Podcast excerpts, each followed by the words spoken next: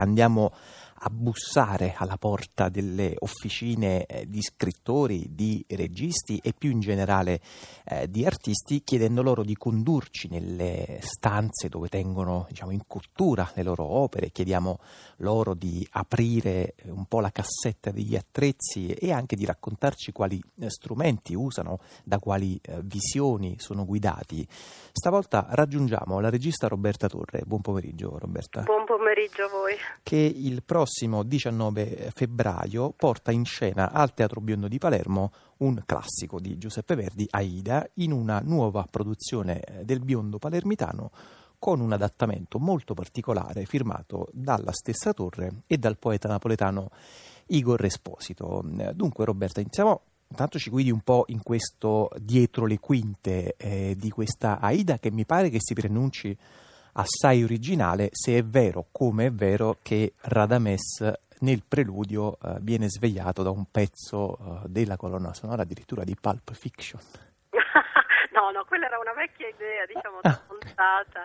E dunque no, in realtà è abbastanza interessante il, il fatto di aver mescolato in questa Ida una serie di suggestioni sia diciamo visive sia anche in qualche modo poetiche, appunto tu hai citato prima Igor Esposito che eh, ha scritto il testo di questo progetto e che per esempio ha dato a Radames un, una lingua molto particolare che è questo Gramlò mm. eh, in cui si esprime questo personaggio che poi alla fine è un pupo, è un Radames pupo che interagisce con tutta una schiera di altri personaggi, quindi diciamo intanto che è un omaggio alla Ida di Verdi e non è assolutamente una, mm. né una rilettura né in qualche modo una, una, citazione, ecco questo anche per gli appassionati, non vorrei poi che si aspettassero di trovare... Eh, Delitti diciamo di lesa filologia. No, assolutamente. Eh, ci siamo comunque ispirati alla Ida di Verdi per quelle che sono le, le, tematiche, per quelle che sono le psicologie potenti dei personaggi, ma sicuramente c'è una, un mondo che è totalmente diverso. È un mondo che assomiglia forse più al circo in qualche modo, ecco, mm. questo mi sento di dirlo. Eh, sì, sicuramente. Senta, mm, a proposito di insomma, visioni, che era un po' un, un elemento che provavo a introdurre ehm, qualche minuto fa nella mia introduzione, leggo dalle note di regia che lei scrive: Ho pensato a questa Aida come a un viaggio dove si mescolano, appunto, come ci stava anche dicendo, prosa e canzoni, in cui trovano posto le parole, il musical, la chanson, la fiaba. Tutti insieme ci portano al grande circo dell'aldilà. È una Ida a brandelli, dilaniata, lacerata, una Ida che ha perso tutto tranne la voce per gridare il suo amore per Radames, Pupo Guerriero e contemporaneamente eh, Blade Runner. Um, sempre a proposito di visioni, ci dice qualcosa su questa scelta di tenere dentro un cast praticamente tutto al maschile che va da Rocco Castrocielo, che è uno dei suoi diciamo, attori, a questa Aida eh, appunto Antravesti che è Ernesto eh, Tomasini, fino poi a una vecchia conoscenza di eh, Zazà, che è il nostro attore della comica di riferimento, Salvatore D'Onofrio.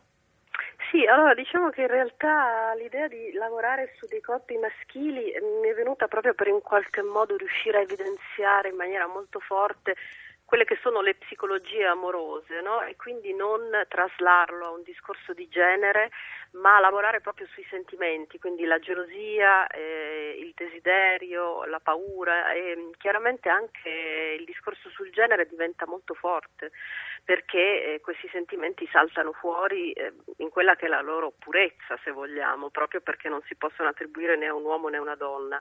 Eh, non è un lavoro di, appunto, di, di travestitismo, è un lavoro in cui forse si può ricollegare a un'antichissima tradizione teatrale in cui eh, comunque anche le voci femminili venivano interpretate da uomini, tant'è vero che Ernesto Tomasini comunque ha una voce bianca in qualche modo, una voce che può fare moltissime mh, gradazioni appunto dal femminile al maschile ed è un, un personaggio che sicuramente non incarna in questo caso l'uomo travestito da donna, ecco, questo è molto strano, molto affascinante. Senta, veniamo un po' meglio appunto a un elemento che aveva già eh, introdotto nella sua prima eh, risposta, il lavoro di adattamento testuale eh, fatto da lei e fatto da Igor Esposito, che tra l'altro poi è un autore, è un poeta eh, Esposito, diciamo di una lingua molto eh, materica, molto anche carnale mh, e nelle note di regia appunto continuo a pescare vostri, dal vostro testo si parla di un Grammelò che mescola echi di poemi eh, cavallereschi e di turpiloquio.